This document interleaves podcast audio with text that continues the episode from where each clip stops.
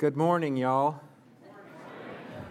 Um, I'm going to have a few housekeeping things before we get started that they gave me. Um, welcome to the sixth annual, I think, Tribune Fest. I'd like to welcome you on behalf of Gary Johnson and myself, this one on one conversation we're going to have. Um, we're going to take questions at the end of this, but I will counsel you I don't want any Chris Matthews questions, which is 500 words and then a question mark. So just keep it. Um, and if you want to do Twitters while your silence, your phone is silenced, I think it's hashtag TTF in this. And I think each of you has an agenda unfolding of the day's events ahead. Of. There's lots of obviously conferences and, and things going on throughout the day, so just look at those. Um, I'd like to welcome uh, Governor Gary Johnson, the Libertarian candidate for president.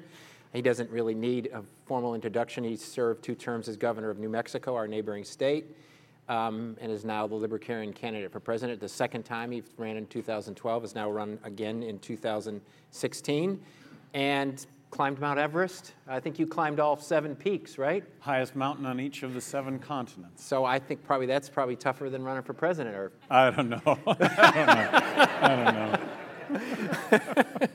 At least you know how to get there and get well, back. It, it, it's, it's very prescribed. It's one foot in front of the other, and Yeah. there's the top. And Yeah. this has got some real pitfalls. In both cases, you probably need oxygen. the- yeah. Um, I would. I so I tweeted out earlier about what questions you some people would like you to be asked, and I'm going to just start with the one which is Aleppo WTF. um, he's prepared for this. He's prepared. I'm sure he's been asked this before. Um, what did you learn from that instance and that episode, both about yourself, but about the the body politic? Well, uh, it's a lesson, not even a lesson. It's just it's life. It's uh, and it's relearned. Uh, it's how you deal with uh, failure that ultimately determines success. And in this case, there is a filter. And uh, Aleppo, a, a chance to talk about the underlying policy of Aleppo, and that is.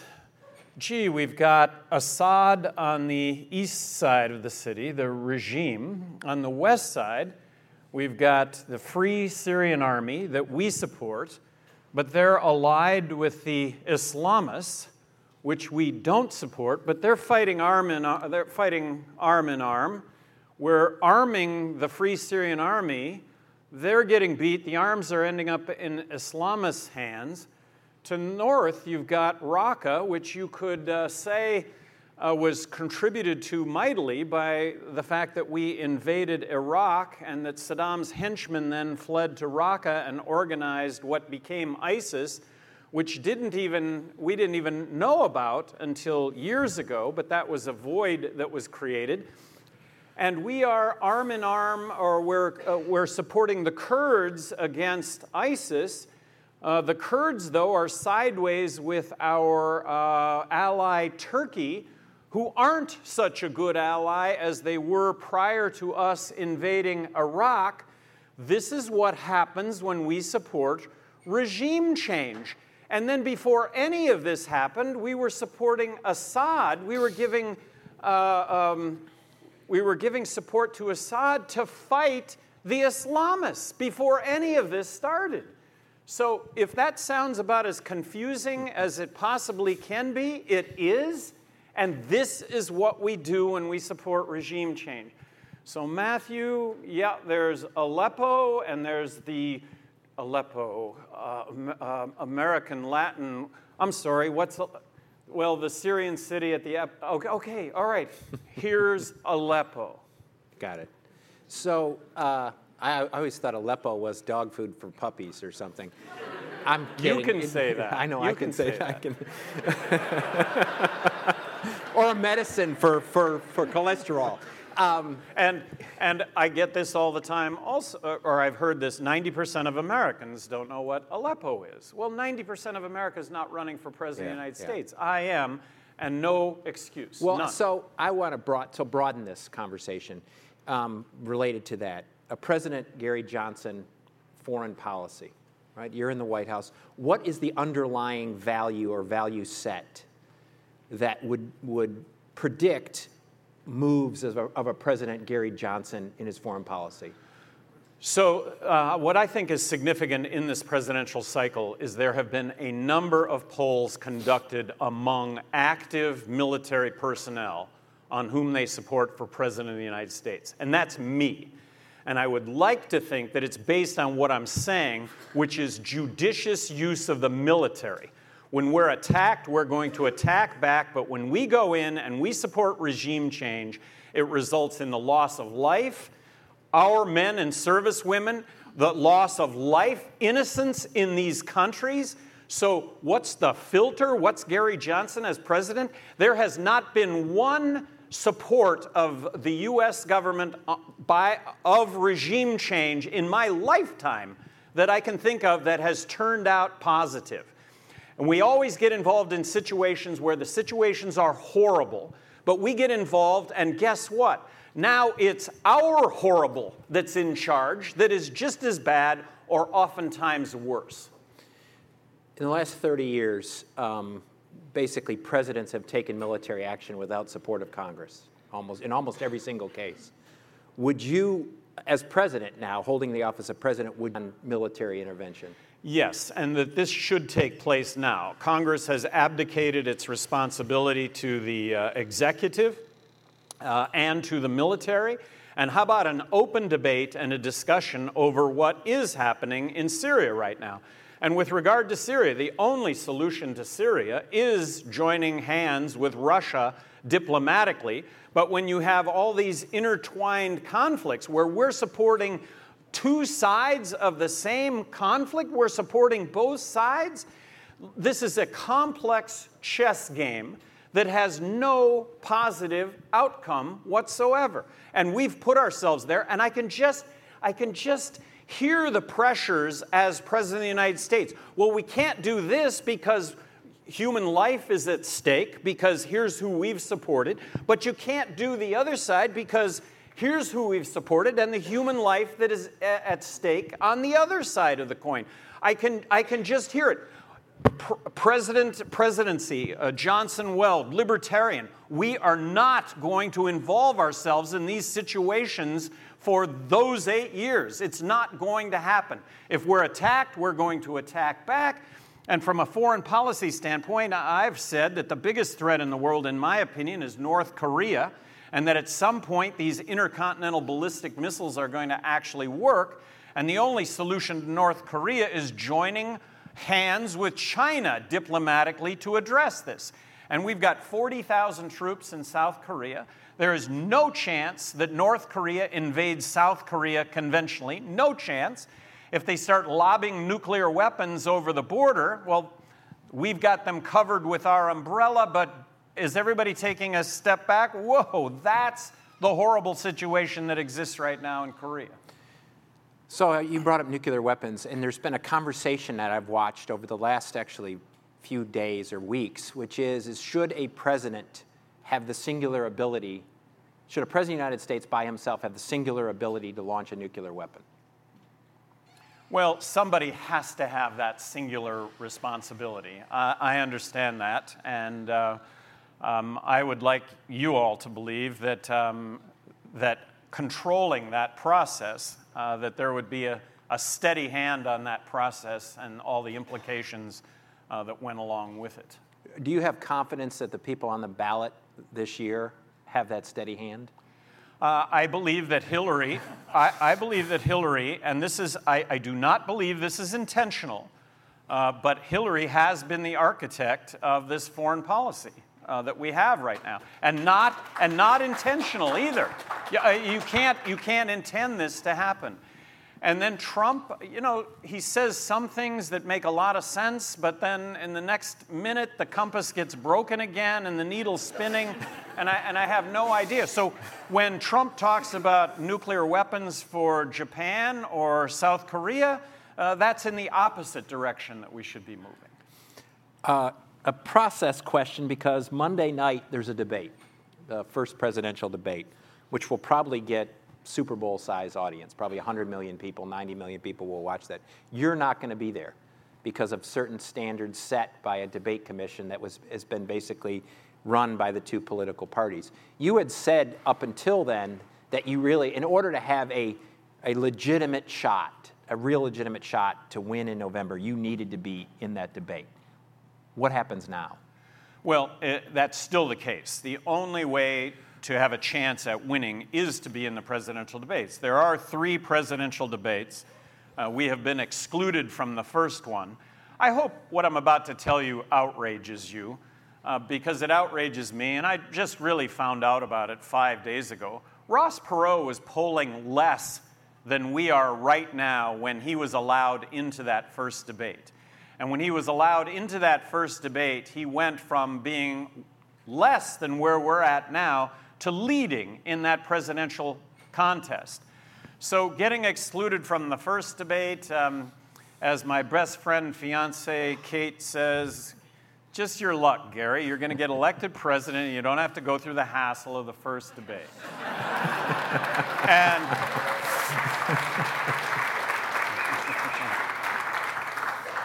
and does anybody is anybody predicting that after Monday night the entire country is going to collectively go, "Oh my gosh.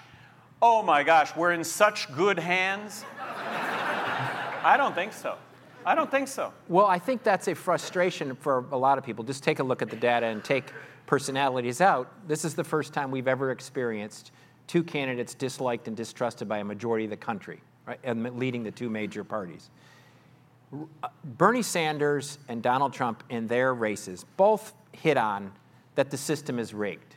In many ways, the system is rigged. Donald Trump was over, in his own mind, was able to overcome it. Bernie Sanders was not. Is the presidential debate another pillar of the rigging? It's, it's another pillar of the rigging. And right now, when people are going to register to vote, this is nationwide, 50% of people that are going to register to vote right now are registering as independent. Well, where is that representation? And that's, and that's what we've got here. So for me, um, I have always said that 15% is a fair number, uh, but it's how it gets administered. Not one national poll uh, has, has me on the top line of that national poll, meaning who are you going to vote for, Trump, Johnson, or Clinton? Not one single national poll where that's the lead question. 100% of the media starts off by reporting this as a two person race Trump and Clinton and then if they get in the weeds, uh, well, then it's, uh, well, what if we add Johnson to that? So that's the, that's the polling phenomenon. It is treated as a two person race. 70% of America does not know that I am running uh, in this race. 70% of America doesn't recognize that there is another choice. And I will also point out Bill Weld and myself, libertarian nominees, president, vice president, were the only candidates on the ballot in all 50 states, only third party on the ballot in all 50 states. So, what would you, let's, let's posit that you may have a hard time winning in November if you're not on the ballot in the course of this. Let's just posit that. What would be absent taking the Oval Office? What's a victory? What do you, what would, in, in this whole time you've run, and by the time you get to November 9th, what would you consider a success in this? Well, I'm already considering this a big success. Uh, this last week, a poll was released, and I am leading among independents. So I am giving a lot of people their first vote, meaning their first choice. And if you want to vote for the lesser of two evils, have at it but I suggest there is a first choice, and I'm giving that opportunity to a lot of people. What, what do you think this year causes in its aftermath on independent candidates going forward? Well, uh, I think that this is going to be the, I predict this is going to be the demise of the Republican Party. Um, I think that Republicans uh, have always stood for smaller government, and that uh, nothing that Donald Trump says is about smaller government neither candidates are addressing uh, the, the deficit. Neither candidates are saying that we should reform in any way Medicaid, Medicare, Social Security, and Donald Trump is talking about a massive increase in funding uh, for the military. Um, I just think that the, that the two have become so polarized. When just, just by the math, when 28% of America are independent, um, this has finally come to focus. And it's extremely difficult to get on the ballot uh, in all 50 states. That's a rigged game unto itself, uh, but the Libertarians deserve credit uh, for being a party since 1972 and a party of principle, talking about uh, limited government, personal freedom, and with regard to the military, uh, let's, let's stop with these regime changes and free markets. Neither of the two candidates either are talking about free markets, and ultimately that's more U.S. jobs, not less U.S. jobs somebody in the aftermath of this year that wants to that might want to say that give Americans more choice, what would you suggest people in this room or outside this room should do after this year if they really want to have create something other than the Democrat or Republican Party? Well, I, th- I think the, that the ball has started to roll. Uh, I, I don't see politics ever being the same again and it's because uh, the two parties have become so polarized. And we're, we're seeing it. It's, it's, uh, it's a fact, and um, uh, with regard ramifications going forward, uh, I think it will be state to state that it'll be easier to get on the ballot uh, because people will be demanding that. Um, do you think the barrier to success what, what is the major barrier to success? I mean, I've had this conversation with folks, and where they say, well, it's our the system that we have, and it forces people, and it has to be a two person two choice because constitutionally the way it's set up. Is it a media problem? Is it a voter problem who, who are afraid to cast a vote they think might be a waste, so they end up being pushed to decide between the Republicans and Democrat? What's the fundamental barrier to success, or has been the barrier to success? Well, um, Matthew, you, you said uh, this was constitutionally laid out. The Constitution did not, the, the founders did not envision parties. Um, that's something that I hope uh, comes out of this. And um, uh, I, I, just think that there is a level of awareness right now uh, that will bring uh, an end to this uh, as we know it. Um, on military intervention, I'm going to go back to that again. Give me, I'm going to give you three instances Vietnam, Iraq War I, Iraq War II.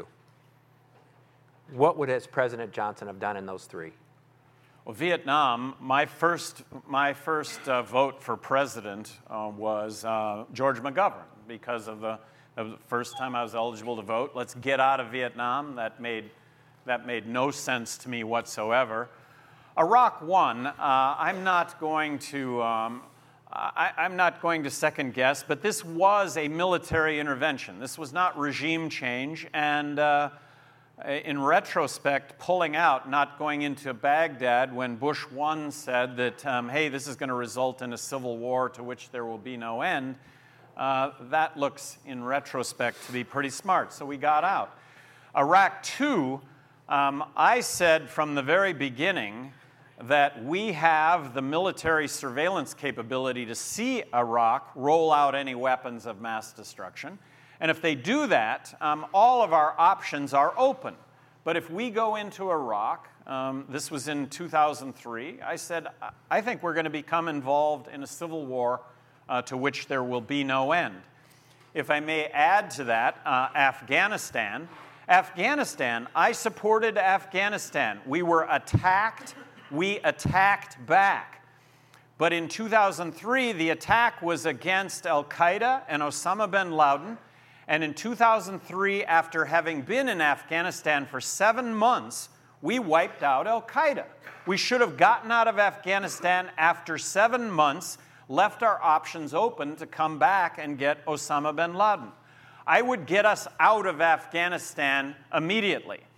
And I recognized that there would be a lot of issues associated with getting out of Afghanistan. Namely, a lot of people are probably going to be put in harm's way. A lot of people's lives are going to be at stake because of their having backed the United States.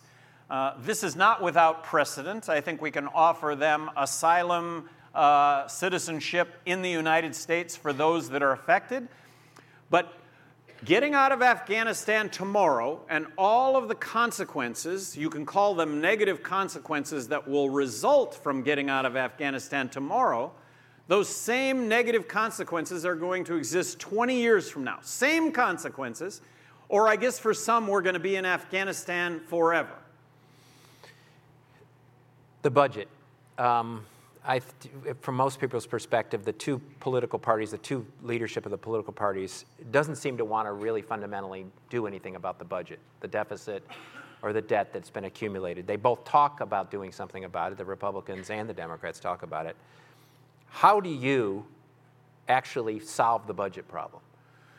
Well, uh, we're not going to get elected um, king or dictator. There are constitutional limits to being president. So you can either support uh, or you can uh, oppose what Congress passes. But Bill Weld and myself are pledging to submit a balanced budget to Congress in the first 100 days. Now, why a balanced budget? Well, a balanced budget has everything to do with young people. I'm going to get my retirement, I'm going to get my health care, but you got to pay for it. And oh, by the way, it'll never be around because the system cannot sustain this. I mean, we are headed to bankruptcy. And bankruptcy, when it comes to a government that can print money, bankruptcy is when the dollars that you have just don't buy anything because of the inflation that goes along with printing money. Same, uh, a much bigger amount of money chasing the same amount of goods and services, that's going to result in inflation. So, why, why have a balanced budget? It's, it's for the future of this country. That's, that's the reason for a balanced budget. And you can't balance the budget if you're not going to reform Medicaid and Medicare, and I have my ideas on Medicaid and Medicare. You can't, uh, you cannot bury your, it's not an option to do nothing when it comes to Social Security. It's not an option to do nothing, and yet Hillary and Trump both do nothing when it comes to Medicaid. Oh, Hillary, excuse me, Hillary's going to expand Medicaid and Medicare um, not reform them to where we're spending less money. Social Security, there has to be reform to Social Security. And we are spending as much money as the rest of the world combined when it comes to our military. Look, we will maintain military supremacy uh, in the world. That is important. But the BRAC Commission, or the Pentagon itself, in the mid 90s, if you'll remember, commissioned the uh, BRAC, uh, Base Realignment uh, Closure Committee they recommended that 25% uh, US bases could be closed, but there has not been the uh, political will to go along with seeing that happen. That was the Pentagon itself. So we would reinstitute BRAC uh, as a starter uh, to be able to cut military spending. You don't cut military spending, we're not going to have a military in the future. Well, so that gets to a point. I want two questions I want to follow up with you on that. First, is there always seems to be whenever there's a conversation about cutting the budget, it's like not in my backyard, right? You, know, you can go ahead and cut, cut, go cut that person's stuff, but don't cut mine because mine is valuable. And they all do it, and then nothing ends up happening. Do you, as president, basically use the bully pulpit and highlight the, I would let's call it the hypocrisy of how people approach the budget? Well, that's exactly how you do it. And then, and then here's a pledge on my part uh, I will be the most frugal president to serve as President of the United States uh, as anyone in your lifetime. You cannot uh, Explain what you mean by that. Explain. Air, Air Force One, that it costs $10 million for the president to go to, down to Walgreens. Of course, he doesn't go down to Walgreens that the President of the United States snarls every major city that he pulls into because, you know, they take over a hotel and, and we've, we've all witnessed it. Well, there has to be a smarter way to travel. Uh, there, has to be, uh, there has to be an example set at the very top uh, to spend a lot less money as the executive. And I would, Air Force One is the aircraft that the president is flying in. Does that have to be that 747? I hope not.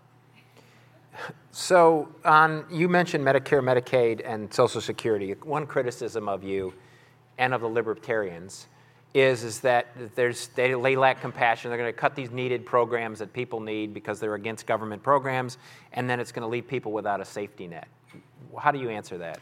I'd like to start off by answering that question with you're not electing a couple of unknowns here, myself and Bill Weld. We are two former Republican governors that served in heavily Democrat states, and each of us got reelected. We were not wallflowers in office.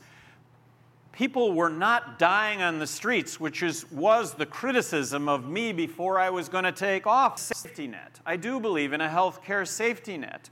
Uh, but that said, um, we can draw new lines of eligibility when it comes to Medicaid and Medicare. And in my heart of hearts, having served as governor of New Mexico, if the federal government would have block granted New Mexico a fixed amount of money for Medicaid, uh, I believe I could have drawn new lines of eligibility. No one would have gone without. And if we would do that, nationwide, 50 states, 50 laboratories of innovation and best practice, in my opinion, we would have some fabulous success that would get emulated. Uh, and that's how we do it with regard to Medicaid. Medicare, I think Medicare has to devolve to the states also, uh, something that currently is not taking place. But Washington, one size fits all, uh, they are incapable and as you all know, the demographics, uh, baby boomers. Um, look, uh, this, this system has yet to see uh, the strains that are going to get applied to it, and bankruptcy is really right around the corner. It is just completely unsustainable, the current course. Your faith, which it doesn't often get a conversation, uh, there's not often a conversation about your faith. How does your faith or how you grew up or what is informs you informs your personal life and, and how you conduct yourself and your leadership. So my, my faith um, I, have, I have always told the truth um, and always growing up you know you, you what i've found is if you tell the truth you don't have to remember anything. I think I think the one unforgivable in life uh, is hypocrisy, saying one thing and doing another. Bill Weld and I are not hypocrites. And my faith, living by the golden rule, doing unto others as you would have others do unto you, um, that has served not only me, but you're all recognizing how well served we all are when we live by that golden rule. Do you think that that conversa- the, the faith aspect of our country and our society has been captured by a segment that doesn't necessarily represent the faith conversation of the majority of the country? Well, I'll, I'll leave that to those that are, are involved in those decisions. But um, look, if you're, if you're looking for those components, which I think, which I just mentioned, I think those are the components that make up faith, in my opinion. The libertarian uh, brand um, as you, and what you run under, um, in some, for some Americans, has a negativity to it. Um, I think people, many people automatically, they think, okay, small government, but they automatically think, okay, legalize, decriminalize drugs or decriminalize pot. Is that a drag? Is the libertarian brand a drag, a drag for you because of that? And that's something you have to overcome and explain, or is that an asset? Well, I think it's a big asset. Um, I think right now, Bill Weld and I occupy this big six lane highway down the middle of American politics right now. I think 60% of Americans are fiscally responsible. Smaller government, less taxes. I can spend my money better than the government can spend my money. I think 60% of Americans are socially uh, inclusive, that people should be able to make their own choices in their own lives, period, as long as those choices don't put other people in harm's way. I think 60% of Americans are skeptical that when it comes to military intervention, when it comes to, re- and I draw a distinction between intervention and regime change, all right? Regime change always gets us in trouble, but I think we're all skeptical about the military and the fact that the world isn't a more safe place. Arguably, it's a less safe place, and it's because we've squandered our men and service women and what they were sent to do in the first place. And then, lastly, uh, free trade. that there is a magic to free trade. Crony capitalism is alive and well. Crony capitalism, that's, that's pay to play, that's government I- interference uh, in the marketplace, uh, picking winners and losers. Free market is devoid of government interference. You can pay to get advantage, and the system is gamed. It's for sale, it's being sold. Having been governor of New Mexico for eight years, you can put an end to crony capitalism from day one because it just simply doesn't exist. My takeaway from having been governor of New Mexico good government was easy, it wasn't hard. I want you brought up trade, and before I turn to a couple of personal questions I wanted to ask you, many people think that the trade deals that have been done aren't necessarily free trade, are, are been basically done by a certain group of large corporations that are doing it in their interest, but not necessarily interest in the broad body politic. A number of trade deals have gone down the way. Do you think the trade deals have been free and fair, or do you think those trade deals have been part of a, a rigging by certain entities in the country? So I, am not doing this in a void. Um, I, I was the United States. Certainly, it's integral to being president. But with regard to economics, uh, Jeff Miron is my economics advisor, Cato Institute, the entire economics staff at Chapman University. Um, Michael, what you, what you point out is, is, that, um, um, is that crony capitalism does exist. Does it exist to, to degree when it comes to the uh, Trans Pacific Partnership? Perhaps. But all of everyone who is advising me suggests that this does make things better. And one of the pledges I'm making is, is that count on me to sign on anything that makes things better. Uh, and in this case, um, I do believe it will result in more U.S. jobs, not less U.S. jobs. And if there are issues uh, with uh, the TPP, well, that's this ongoing process of let's be engaged in, in making this better personal crisis that you've gone through and lesson learned. What, what's a personal crisis you've gone through in the entirety of your life that, and that it taught you a lesson? Well, the pers- personal crisis always has to do, I think, with, um, with not telling the truth. And I, and I do speak growing up, and, uh, and not that I wasn't always a really, I, I always considered myself to be a really principled guy, but when you get when you get sideways with life, it, it has to do with, uh, in in my case, um, we should live the healthiest lives that we can possibly live. So, in my particular case, uh, I, have come to some epiphanies that uh, to be as fit as I possibly can be every single day of my life makes my life work. Uh, I always tell people you should find out whatever it is that makes your life work and get as much of it as you possibly can. If that's golf, play as much golf as you possibly can. That may be art, that may be music, that may be writing, that may be the job that you have. Ideally, uh, the job you have would be the big. When, when you have a job that you love getting up and doing, how can life be any more fulfilling than having that job? So, uh, personal crisis. Uh, I, I, wouldn't, I wouldn't define any aspect of my life as having been a crisis, but it has been an evolution. And I, have been pretty rock steady uh, on this for a long time. I was born with an absolute overdose of common sense. and humility.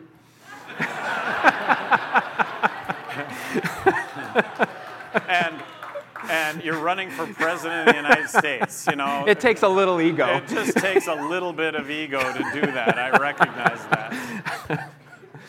professional mistake. A professional mistake as whether as governor or some other thing you've done that you thought, okay, now in the aftermath, I, I did something. I did something wrong. I should have done something better. And how did you change as a leader? Well, there were never any crises. I, I don't know if you all know this or not, but I did grow. Uh, I've been an entrepreneur my entire life. I did grow a one man handyman business, me, uh, to employ over a thousand people.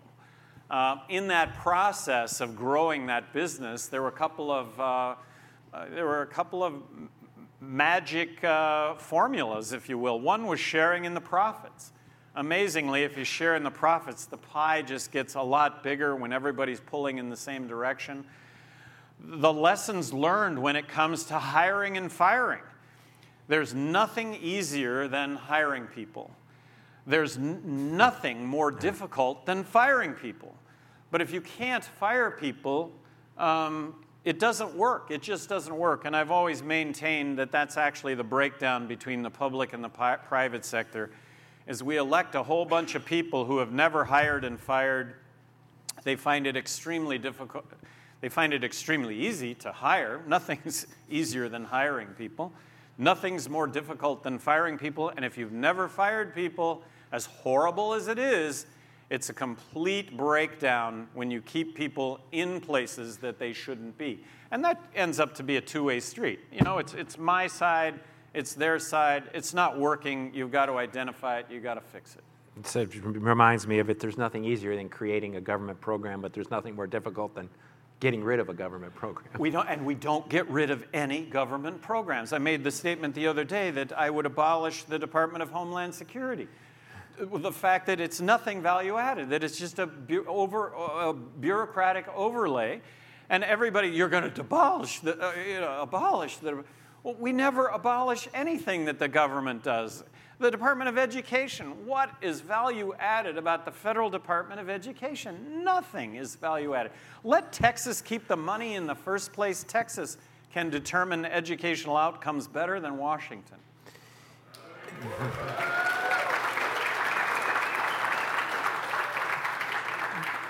This election, last year, last couple years, has sort of stretched or broken a lot of the boundaries of uh, what many would call normal, civilized, respectful politics. Do you worry about that? And is there any going? Is there going back to a to the the old days? Three scenarios in this upcoming election: Trump's elected, Clinton is elected, does anybody think that the polarity that exists right now is going to get any better? Nobody believes that. Okay, third scenario.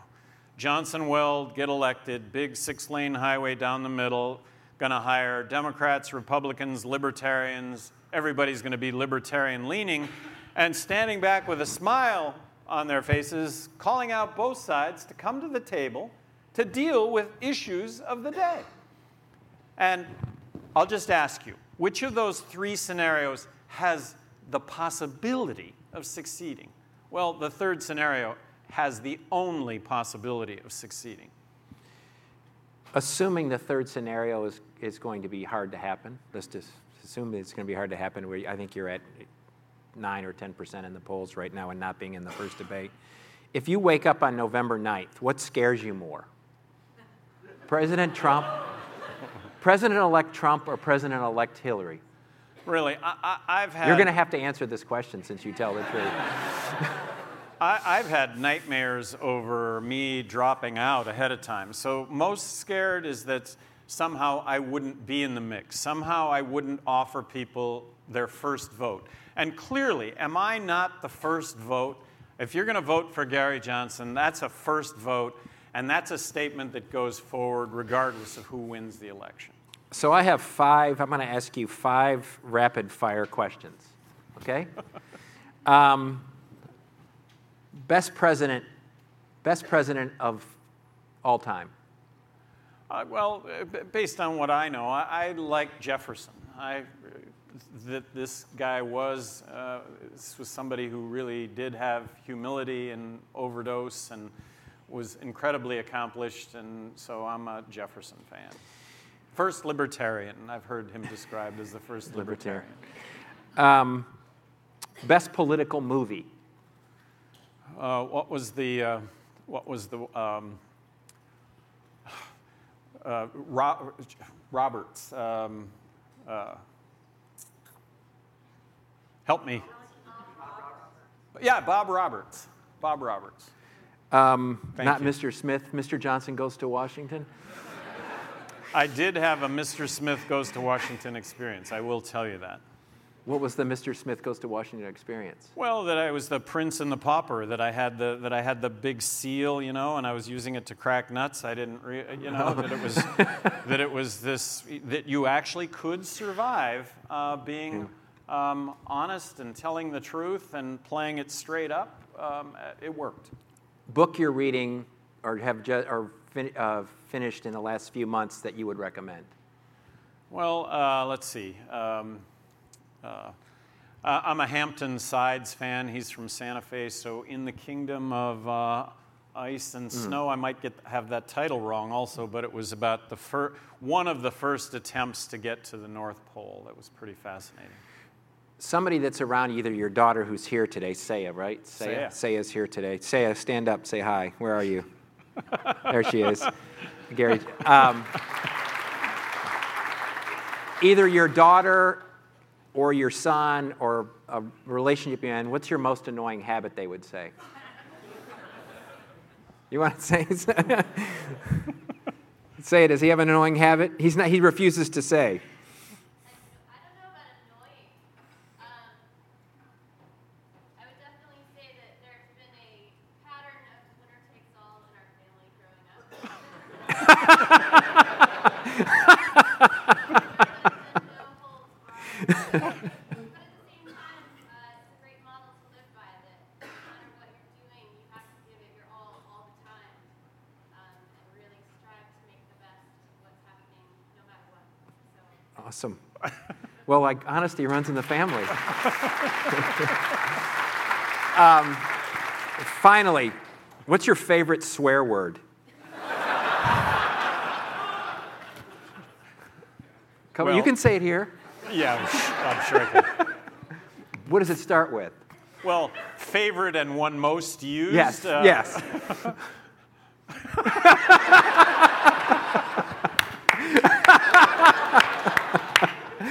okay, we're I gonna. did. Go. Well, I, I will.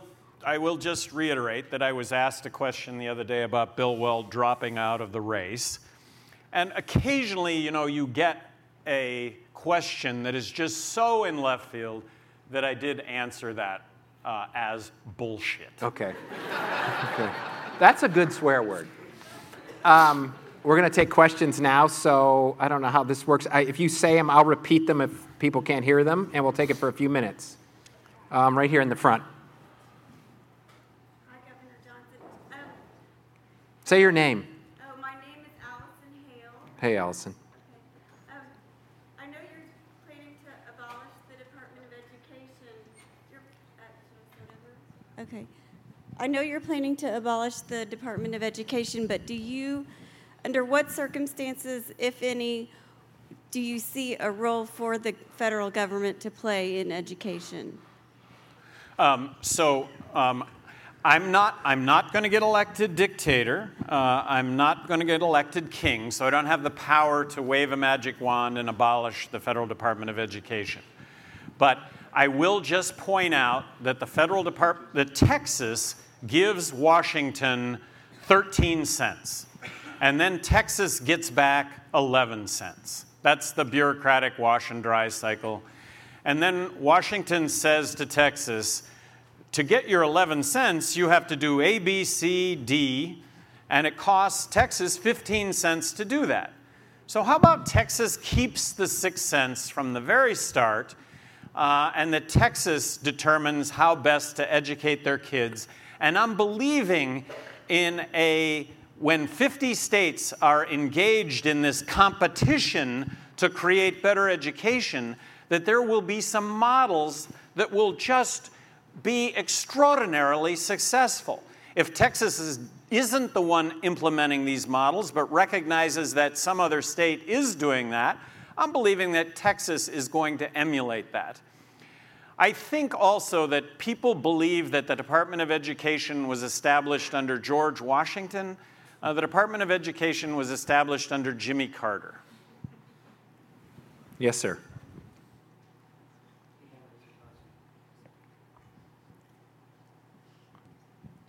Hello.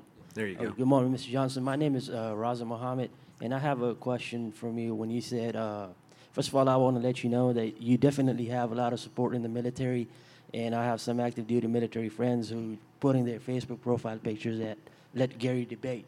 So that's one point. The other thing is, you said you wanted to get out uh, out of Afghanistan in about seven months, like by your policy, and you said the people that are left behind, we can give them asylums or uh, uh, give them some kind of special immigration. Well, my question here is about uh, there's interpreters that work with the U.S. government in Afghanistan, Iraq, and they come to the United States on special immigration visa programs which is that when you serve with the U.S. Army or Marines or Air Force for a year or two, you get qualified for the special immigration visa.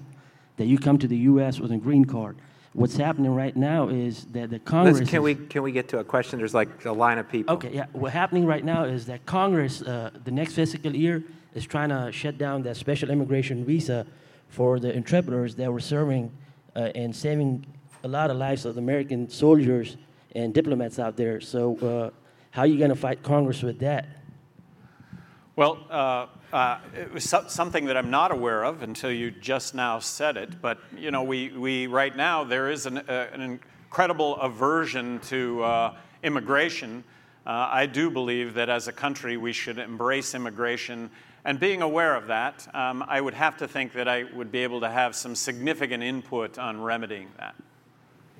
Right, uh, Uh, and let's keep them really short because there's, I think, about 20 people that want to ask, and we'll try to get to as many as we can. So my name is Hannah Aldasuki, and I'm a high school student with a group of other students uh, in our organization dedicated to engaging the youth in politics. I'm sorry, And- the last sentence? Uh, I'm She- with a student organization dedicated to engaging the youth in politics. So last night we asked John Kasich what he thought about the youth in politics, and he said we should wait till after school to be involved. So what do you, what role do you think the youth should have in politics, and do you agree with uh, Mr. Kasich? I'd, I'd just probably take the other, the other side of that, that politics is a part of life and, and education's supposed to be life, right? Anyway. Yes, ma'am. Good morning, Governor. Um, my name is Denise Palacios. Quite frankly, we all know in this room that you're not going to be elected, although many of us, many of us would wish that you were. Um, I'm, I'm being very honest. So, what are your plans afterwards? Um, I've heard many hypotheticals from you, what you would have done, what you would do if you were elected president, but what are you going to do after November?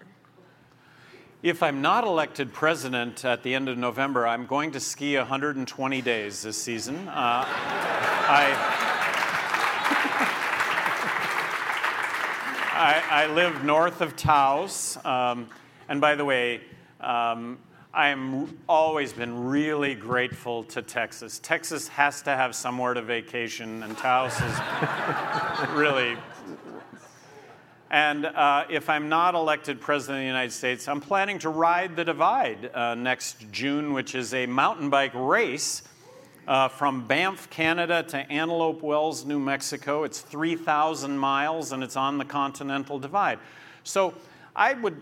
I, I, have a life. I didn't arrive uh, here by mistake, and uh, I, I would really, though, uh, much prefer to embark on a brand new adventure which I'm believing still has the opportunity to happen. Ross Perot, when he was polling lower than I am right now before his presidential debate, after his presidential debate, for a brief period of time, he was leading in the presidential polls until everything that transpired that I he dropped out. I can't connect the dots on what actually happened. But that, that has a possibility, possibility uh, of happening this time, right on election Do, day. do, do, would you ever see yourself, if you're, if you're not elected president, as helping others who might run as independents locally or in states around the country? Do you see yourself staying involved in pushing the break to, to break down the barriers of the two parties? Well, and, and doing that as a libertarian. I, I really, I, I think the Libertarian Party has, uh, has really, um, it really contributes. I really do believe that. So as a candidate, uh, no, this is it for me from a candidate standpoint, but staying involved and potentially pushing the candidacies of libertarians, yeah, I uh, that would be fun. Yes, sir. Thank you. My name is Logan Smith, and I'm an Allen High School student um, in Texas. So, um, and my question is that um, what would you do to improve relations with the African American community in law enforcement? Uh, question uh, African American community. I, I would recognize that black lives do matter, and they matter because blacks are being shot. Uh, there's six times more likelihood that you'll be shot by a policeman than if you're white. Dr- with regard to drug related crime, if you are arrested and you are of color, there's a four times more likelihood that you'll end up behind bars than if not. Uh, the recognition that as whites, when we get pulled over, we're not harassed in the same way that blacks are harassed.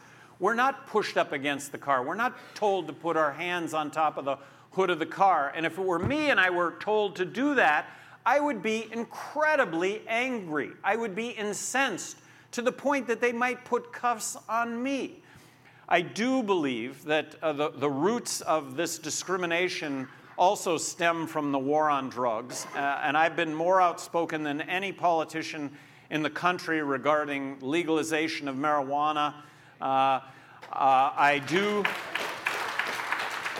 I do think that we're going to legalize marijuana, and I do think that when that happens, I think we're going to, uh, I think as a country, collectively, we're going to look at the drug problem first as a health issue rather than a criminal justice issue. But when you look at the, when you look at the roots of, of police violence and, and blacks, I, I think uh, roots do exist going back to the drug war, but we all, we all have had our heads in the sand on this issue me being the first one to have their heads in the sand on this issue, I don't think this country's ever been better. We get along with uh, one another better, we communicate better with one another, our kids are smarter than ever. Black Lives Matter is an issue that we all have, uh, but I think we're going to come to grips with this faster, better, uh, things will improve in a, in, a, in a quicker way than ever before. That's, that's my belief. That's, that's the country we live in today. I want to follow up to a, the question before I take another question. The drug question is that most families, and probably every person in this room has somebody they've struggled, somebody struggled with addiction in their family, alcohol, drugs, whatever the thing happens to be, some addictive behavior. I've, I've family, my younger sister died of a drug overdose, and I've had a son that went through a, a series of, of rehabs in this. Do you worry at all on, on, on your drug stand? Um, and I would just like you to explain, because I think people, a, a lot of people sort of say, I like the idea of the freedom of it, but I worry about the level of addiction in our country. Do you worry about that at all? Well, 90% of the drug problem is prohibition related, not use related. And that is not to discount the problems with use and abuse, but that should be the focus. So there are tens of millions of Americans who are convicted felons in this country that, but for our drug laws, would otherwise be tax paying, law abiding citizens. So you bring up the fact that addiction does exist uh, and that it does ruin lives. Uh, true, but when you add the criminal justice system to what you just said, that's what ruins lives beyond the, the former.